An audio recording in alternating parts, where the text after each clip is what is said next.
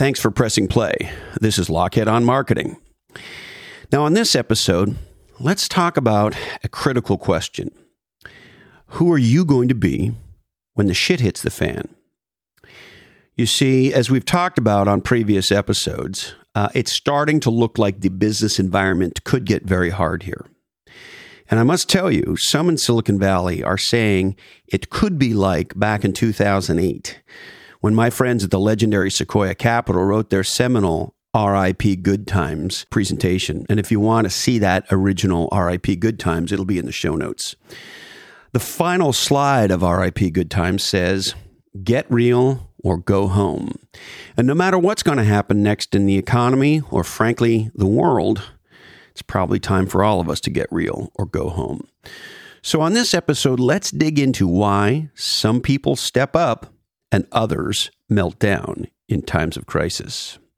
Also, want to invite you to join me for the first ever Cloud Wars Expo, June 28 through 30 2022 in downtown San Francisco at the Moscone Center.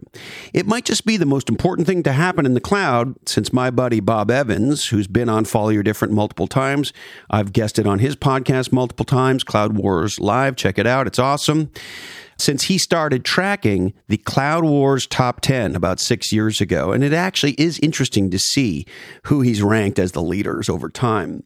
Anyway, when you come to join me at the Cloud Wars Expo, you're going to meet the biggest cloud companies. You're going to meet the coolest cloud startups. There's over 40 hours of legendary cloud education. So come on down, cloudwarsexpo.com. Now, hey ho, let's go. This is Lochhead on Marketing, the podcast that helps you develop the lens for what makes legendary marketing legendary. Hosted by Christopher Lochhead, three time CMO, godfather of category design, and a high school dropout, who the Marketing Journal calls one of the best minds in marketing, and The Economist calls off putting to some.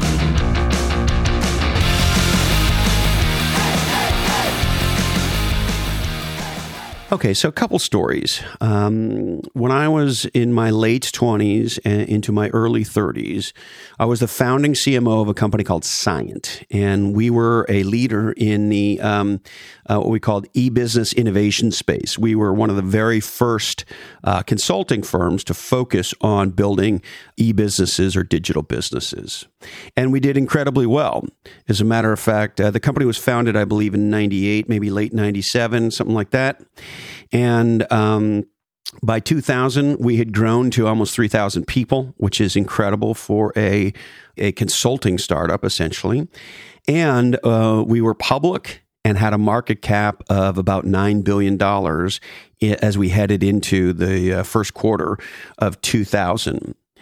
Now, if you were around back then, or you've done your homework, you know the dot com bust happened.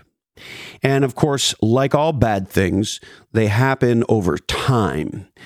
And, um, and so it built starting by about February, March.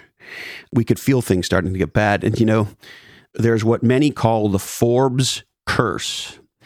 And I've gotten uh, two CEOs on the cover of Forbes. And shortly after, in both cases, the company and the CEO ended up having extraordinary problems. And the first was at Scient. Our CEO, Bob Howe, was on the cover of Forbes, I believe, in March of 2000. Well, shortly thereafter, we could feel the rumblings. Our pipeline wasn't starting to look very good. There was weird shit happening with our customers. And there was a slow takedown that happened from about March slowly, slowly, slowly, building over the summer. And by the fall, we were in a free fall. We had uh, clients who were spending two, three million dollars a month with us just stop. So, uh, as we headed out of the third quarter into the f- uh, fourth quarter in the fall, we had to announce some very, very shitty numbers. And we had to do the first ever uh, layoff in the history of the company. So we did all of that. It was insanely painful. Our stock fell like a turd from a tall cow. And um, I remember that summer, I had done a worse, worst case scenario with my wife for our personal finances with the stock at 20 bucks. And after we uh, announced our miss, the stock was below 20. And we had to lay off, I can't remember exactly, but it was around 20% of the company. And of course, we had had this horrible debate that I hope you never have to have about how far and how deep to cut. So that happens. We announce the miss, we do the layoff. The people we laid off were amazing. They were cheering the company on, saying, please go forward and be successful. Scient had an incredible culture. So as painful as it was, the exiting people were um, were were incredible warriors and supporters, and the people who stayed really wanted to make a go of it.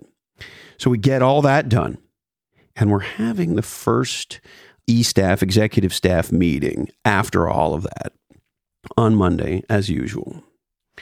So we're sitting there, and I'm sitting next to our CFO. And the conversation starts off, and there's a nice sort of sort of feedback session around how we thought the layoff went last week and blah blah blah blah blah. And uh, we haven't gotten down to brass tacks yet, in my opinion, which is focusing on the pipeline and focusing on our delivery and how we're going to dig out of this shithole that we find ourselves in. Instead, we're doing a review of how the layoff went, which is fine, but the conversation went on a lot too long for my liking. So our CFO was sitting next to me. His first name was Bill. And I whispered in his ear, I said, Hey, Billy, what's the likelihood we miss the miss? That is to say, after we announced the layoff and the fact that we were going to miss uh, our numbers, we gave new guidance. And my concern was, and we'd had a long debate about it, how far down should we take the guidance? Well, because if you're going to take it in the shorts, you might as well take it all the way. Anyway, I was concerned we had not taken our guidance down far enough. And since we'd done the layoff, Bill and the sales team had done a powerful kind of bottoms up review of the pipeline. And we hadn't got to that part in the meeting yet. We were still talking about how last week went. And he says to me, I think it's 50 50. That is to say, he thought at that moment there was a 50% chance we were going to miss the numbers that we had uh, already taken down. We were going to miss the miss. So I'm sitting on that information. And then the conversation turns to, you know, we really need to uh, do a survey of our people to see how they're feeling now. And a conversation ensues with our uh, leadership team about how we could get a survey rolled out so that we could take the pulse of the company. Well, this fucking conversation goes on. I can't remember exactly how long, but a lot longer than I thought it should. So I literally slammed my hand down on the table. And I said, What are we fucking talking about? I, I get that taking the pulse of our people is an important thing. However, Billy just told me there's a 50 50 chance we're going to miss the miss. And I think we should stop this conversation and have a conversation about revenue, the pipeline, our clients, and what we're going to do to execute. Well, the people in the room started to argue with me, and shit got heated. Shit got so heated, I left the room. And I got in my car and I drove down the Pacific Coast Highway, and I didn't show back up at work for two days. And uh, shortly after that, I was no longer with the company. Well, guess what? That was in kind of October, November timeframe. By uh, the first quarter of the next year, so January, March timeframe, the company was in absolute free fall. And um, about a year after that, the company just sort of vaporized. And so, why do I share that with you? It's a great example of the shit hitting the fan for a company. And in my opinion, an executive team unwilling to deal with the reality of the situation and unwilling to deal with it with any kind of speed. And that's why I got so mad took off. And um, that's why the CEO of the company fired me. And then the company vaporized. Okay, so that's one story. Let me share you a- another story. I was, uh, my last CMO gig was a company called Mercury Interactive. And it was a legendary company, the greatest company I was ever the CMO of. It was a category king. And then when, when Mercury dominated its original category, we launched an expanded new category. That worked. It was incredible. This was a company that executed. This was a company that had vision. This was a company with, with uh, salespeople and engineers and marketing people and leadership who were warriors, who were smart, who thought, who took action. So here's what happens. Back then, there was a whole thing happening in Silicon Valley where it became clear that a bunch of companies, Apple being one, uh, Mercury being another, and many others, um, got caught doing inappropriate, inaccurate, uh, not cool accounting of stock options. It wasn't illegal. It was called stock option backdating. But what was the problem was how we accounted for them. So, in other words, when an employee joined the company, instead of granting them stock on the day they joined at whatever price it was, uh, we backdated it to a cheaper price when it was a cheaper price a few weeks ago or whatever the case may be. Which it turns out is a totally fine thing to do. However, you have to account for it as such. What's not cool is granting somebody stock options at 10 bucks a share when the stock is worth 20 bucks a share and you don't do the accounting for the delta, which is what we had not done.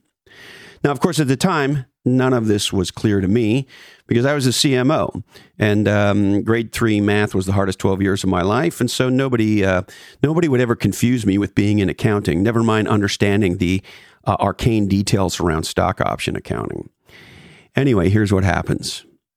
It was 2005, and in the spring of that year, unbeknownst to us, the Securities and Exchange Commission is sort of doing a dragnet in Silicon Valley to try to catch all the companies that did this. And they caught Apple in it and many others. And they caught Mercury in it. And um, we got a letter from the SEC. And they asked our uh, general counsel, our chief legal person, to come to Washington and to testify in front of some group of the SEC voluntarily. Well, she did that. And um, we didn't think much of it at the time. Certainly, I didn't. I figured it would get sorted out, whatever. They had some questions. Maybe there'd be a small accounting adjustment, whatever. I, it didn't occur to me that we'd been doing anything wrong, and uh, I didn't pay that much attention to it.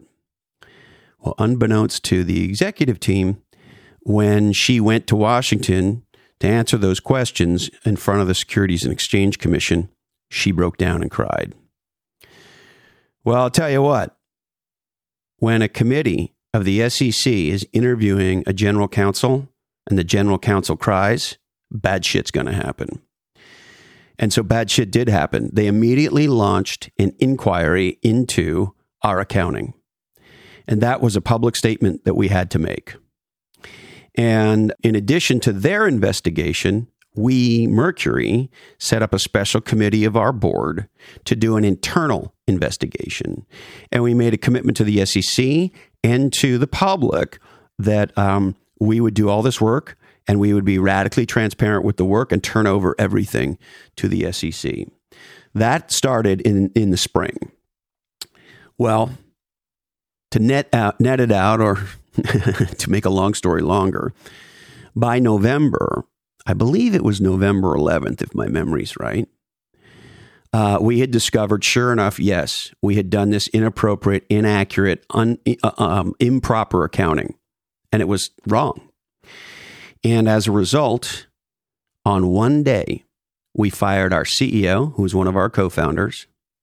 We fired our CFO and our general counsel and our stock dropped. I don't remember exactly, but I think it was kind of in the 45 range and it went below 20.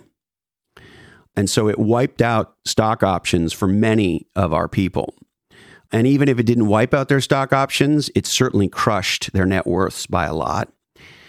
Of course, the other thing that happened was all of our competitors came after us. And we were competing against some very big companies back then, including IBM and Hewlett Packard. And they told all of our prospects and customers that we were going out of business, that the company was run by crooks, et cetera, et cetera. You can only imagine what they said. And the irony of the whole thing was yes, did we do something wrong? Absolutely. However, it was an accounting problem None of it had anything to do with the growth of the business. And so the, we were not going out of business. We did this fuck up in accounting that was not right. And now we had to atone for it. Okay, so as we're going through all of that, we're getting ready to make the announcement, the big horrible announcement that we're firing the our CEO, CFO, and GC, and that our COO is going to become our acting CEO, and all this shit. And we spend days getting ready for this. Most of us didn't sleep for three or four days preparing for all of this. There was all the external part, there was all of the internal part. And we had made a commitment when this horrible thing started that we were going to be radically transparent and we were going to communicate completely, as painful as it was, the facts as we knew them, as we knew them. And so that was sort of our guiding true north. So we went through the whole thing and we got eviscerated in the public. Our customers freaked out. Our people freaked out. Even though we had announced the investigation was already going on, most people didn't pay much attention to it. it. Lots of companies were announcing these kinds of investigations, and people thought they would just be something that would be settled on the side, and that would be that. And so when this announcement got made, it was horrific and in some ways uh, surprising to many. Well, um, it was the end of our Q4 when this happened. And of course, in mid November, uh, you're also staring down Thanksgiving um, and Christmas and Hanukkah and all the holidays. So we didn't have very much time to execute the quarter. And we thought that this news was probably going to hurt the quarter.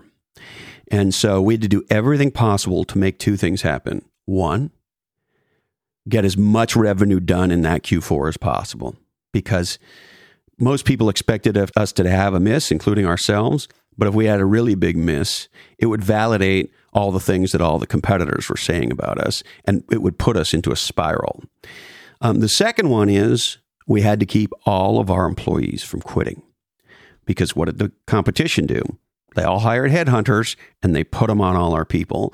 And so that on from a sales perspective, they were telling all of our prospects and customers we are going out of business.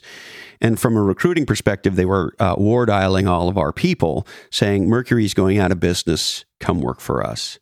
Needless to say, holding the place together was tough as shit. And here's what happened.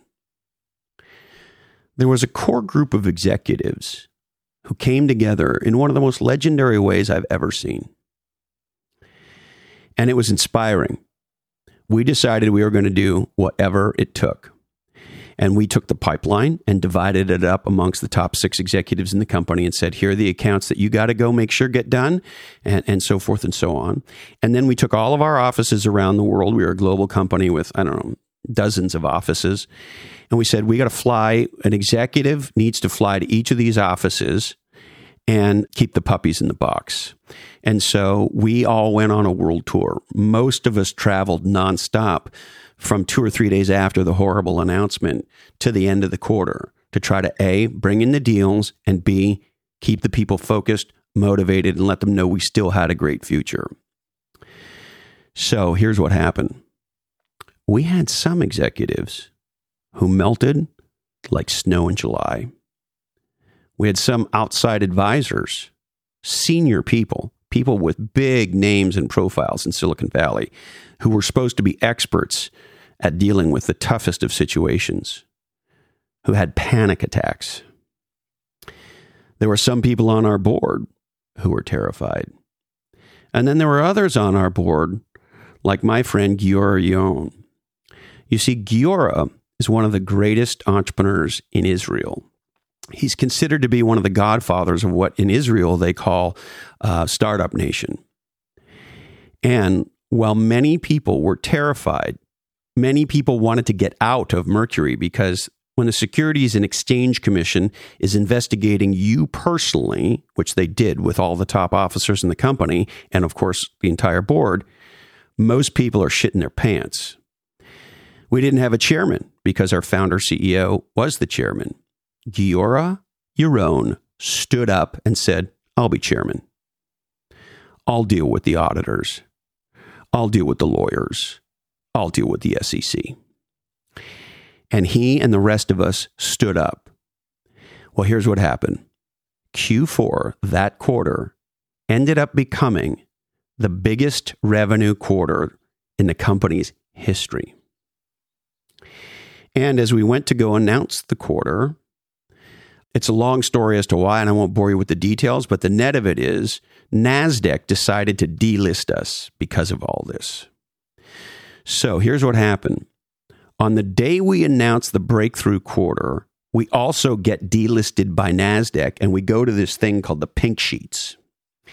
And there we are on the pink sheets. It's sort of where the dog stocks go that can't make it onto the Nasdaq or the big the big kids uh, stock exchanges.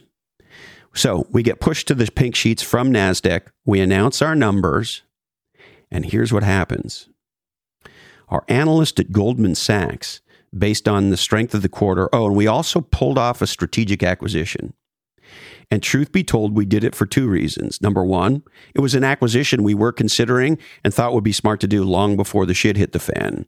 But number two, we also knew that if we could combine a great quarter with a forward leaning, visionary acquisition, that would be two big symbols to the world that we are far from dead. As a matter of fact, we're stronger than ever. So that's exactly what happened.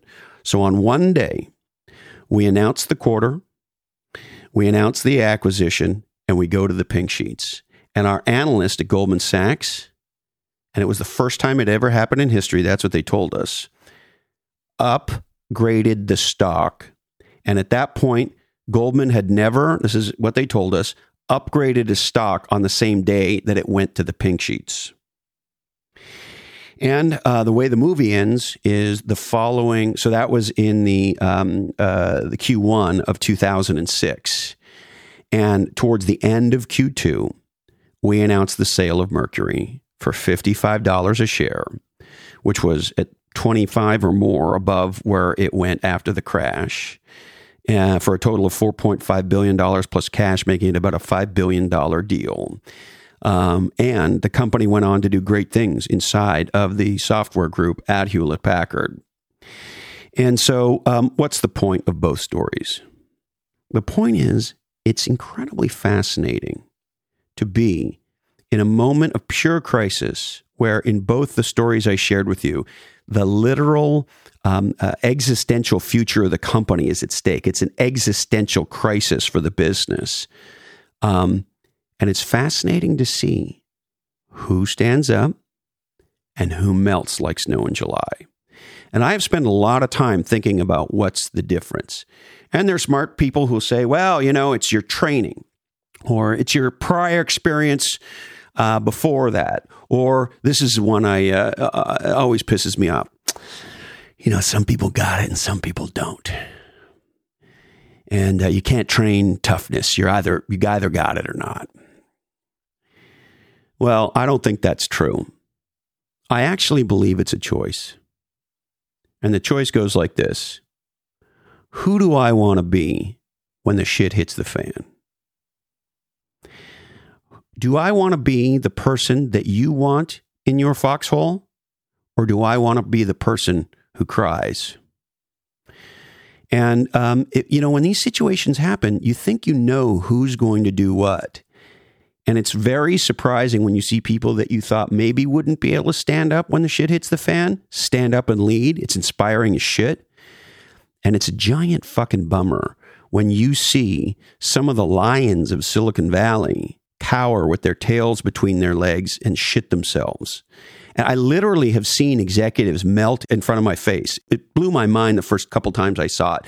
Literally, it's 3 a.m. and you're working on something critical to deal with this crisis. And all of a sudden, a very senior person can't even talk. They just crush themselves. We had situations where we needed senior executives and they just disappeared for days. So, what I believe is it's a choice. We all have to ask ourselves who am I going to be when the shit hits the fan? And if things are about to get tough, that's a good question to be asking ourselves right now. I also want to share with you kind of some words of empathy. I'm not talking about being a tough guy or being macho or any of that. Uh, I could tell you, I know what it feels like to be on the edge of mental collapse both in my professional life, in these situations, and many others. I have felt like there was no hope. I have felt ineffectual. I have wanted to cry. I have wanted to collapse, like many others. I know that feeling. And in my personal life, in the last three years or so, we have had to deal with more horrific tragedy uh, than ever, and um, the kinds of horrific tragedy that most people don't have to deal with, including the murder of one of my best friends and the death of one of my closest friends and the father of an amazing family who are now fatherless. And all that happened in a short period of time during COVID. So, look, I just know how some of this feels to be in a situation of collapse and to feel like you're going to collapse. And what I'd share with you is do whatever you need to do to stay in the fight and win. To be the person that you would want to have with you during a crisis. Stay focused, produce results. And in terms of dealing with your breakdown, your upset, and suffering, it's okay to crash. It's okay to cry. Uh, it's okay to see a therapist. It's okay if you're a person like me to spend some time with JD and Mary Jane and to talk to your friends and family and all of that. And deal with your shit, but don't bring it to work. Do whatever you need to do outside of work so that you can be focused and be that legendary leader that you want to be at work when many others are collapsing. And even at work, it's okay to tell people you're afraid. It's okay to tell people how you feel. But here's what it's not okay to do it's not okay to melt. It's not okay to stop. It's not okay to wuss out, make a decision to be tough. I think tough is a decision. I think smart is a decision. And one of my favorite quotes, and I have leaned on this quote heavily throughout my life, I have leaned on this quote when I am crying and I feel completely useless and ineffectual and I feel like I don't want to be here anymore. And that quote's from Churchill, who said, If you're going through hell, keep going. Now, I also want to share with you a mental framework about this that might help. I was lucky enough recently to record a Follow Your Different with Roger Martin, and most people think that he is the number one smartest management thinker in the world. Uh, he's won every award you can win for thinking. He was the dean of the business school at uh, University of Toronto uh, in Canada, and uh, you know the, the, former CEO Ford described him as the this generation's Peter Drucker. When it comes to smart, this guy's like fuck smart. And one of the questions I asked him when we had our conversation on Follow Your Different was, what is thinking? And as we began to unpack what is thinking, Roger introduced a simple but yet powerful framework that runs through his work, which is the delta between reflexive versus reflective thinking. Reflexive is a reflex. So if you've ever ever been to the doctor and she wants to test your reflexes and she bangs your kneecap with the pink hammer and your leg goes whoop, that's a reflex. Reflective is when you reflect on something, when we ask ourselves, hmm, what do I actually think about this? Hmm, what's the lens I'm using to look at this through? Hmm, what do other smart people say about this? hmm, what if I'm completely fucking wrong? Et cetera, et cetera, et cetera. To give things some serious contemplation, to use your brain cells in powerful, opening ways, to be curious as opposed to being judgmental. Now, look, there's sometimes where reflexive thinking is exactly what's required. If you're driving on the road and somebody cuts you off, you will have a reflex action where you'll hit the brake or you'll change lanes or you'll do something. And in that moment, your reflex can save your life. So there's a time and a place where reflexive thinking is very, very powerful, particularly when um, you have to take action immediately. However, here's the rub we live at a time when most people conflate reflexive for reflective. And real thinking is reflective.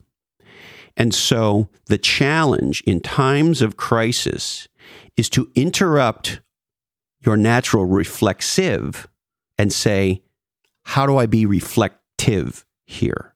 Let me think, even if it's just for a few minutes before you take action. So, uh, just this simple idea of the delta, the difference between reflexive and reflective in a moment of crisis, it's a powerful thing if we can train ourselves to take a moment and say, hmm, what do I really think? And one of my favorite questions in these moments of crisis and in moments of importance, frankly, I love to ask myself if I was legendary, what would I do now? If I was legendary, what would I do now? So I would encourage you in moments of crisis, if you want to be the person that stands up versus fall down, think in reflective ways, be smart, and then take decisive action. Now, here's the thing on the action side in moments of crisis, we often face a decision or an action that we have to take in the face of very little data or information. And we don't have time to get the data or information. And so we have to be willing to take a judgment risk in the face of very little or no data sometimes. We also have to be able to take a decisive action in the face of no clear path. Sometimes it's not obvious what there is to do, or sometimes there's three or four options that look like they're wise. And it can be very hard, particularly when you are reflecting quickly, which is often the case in a moment of crisis, when you realize there's three potential paths forward, but it's not clear no matter how much reflective thinking you allow yourself and the and the people, the committed people around you, uh, there's no clear path forward. Sooner or later, we have to put a flag in the ground and say go. And in those moments, ask if I was legendary, what would I do now? Now. Think, think, think, act, and then commit to and produce results. Here's the reality about business. And the truth is, it's the same in life. A big part of who you are is your results. Leaders are not paid to show up at parties. Leaders are paid to produce results no matter the odds, no matter how fucked things look. Be that person. Make the choice to be the legendary person. Make the choice to be the person your colleagues, friends, and family will respect and admire for producing results. And if you make that choice, you will be thanked and appreciated by your colleagues, your friends, your family, and in some cases, your category and industry for the rest of your life. All right, we would like to thank you. Thank you so much. We deeply appreciate your time and attention. I hope this episode made a giant difference to you. My friends at Play Bigger are the uh, first category design advisors on the planet. Check out playbigger.com today if you want help designing and dominating your market category and driving growth no matter what the circumstance. My friends at Atre.net are the uh, leaders in B2B website building in Silicon Valley atre.net today, and they offer a rapid relaunch program. So if you want to produce a legendary re- website in a record amount of time, check out atre.net. My friends at clari.com, that's C L A R I.com, are the leaders in revenue. Now more than ever is a great time to be focused on revenue. And if you want to have a breakthrough in revenue, check out clari.com. Also want to remind you to join me at Cloud Wars Expo June 28th through 30, 2022, cloudwarsexpo.com. All right, I need to remind you that today's information is provided to you solely for informational purposes, and this oddcast is a sole property of the Lochhead Oddcast Network. Please don't forget to consult your lawyer, doctor, shaman, mystic, yoga instructor, and category designer before acting on any of today's information. Also, uh, please be aware the creators of this oddcast were absolutely consuming cocktails. Thinking about thinking is the most important kind of thinking, and everything is the way that it is because somebody changed the way that it was. We are produced and edited by the GOAT himself, Jason DeFilippo. Check out his podcast, Grumpy Old Geeks. My friends Sarah Knox and Jamie J do our legendary technical execution around here, and they build Lochhead.com. Don't forget, you can go to Lochhead.com right now and subscribe to Category Pirates. Uh, show notes by GM Simon. The Bobus brothers do our web development. Thanks, gentlemen. And Cedric Biros is responsible for our graphic and web design. Our law firm is Weed and Jack, and our accountants are three balance sheets to the wind. All right, the thought I'll leave you with today is uh, another one from uh, Churchill, one of my absolute favorites. Never let a good crisis go to waste.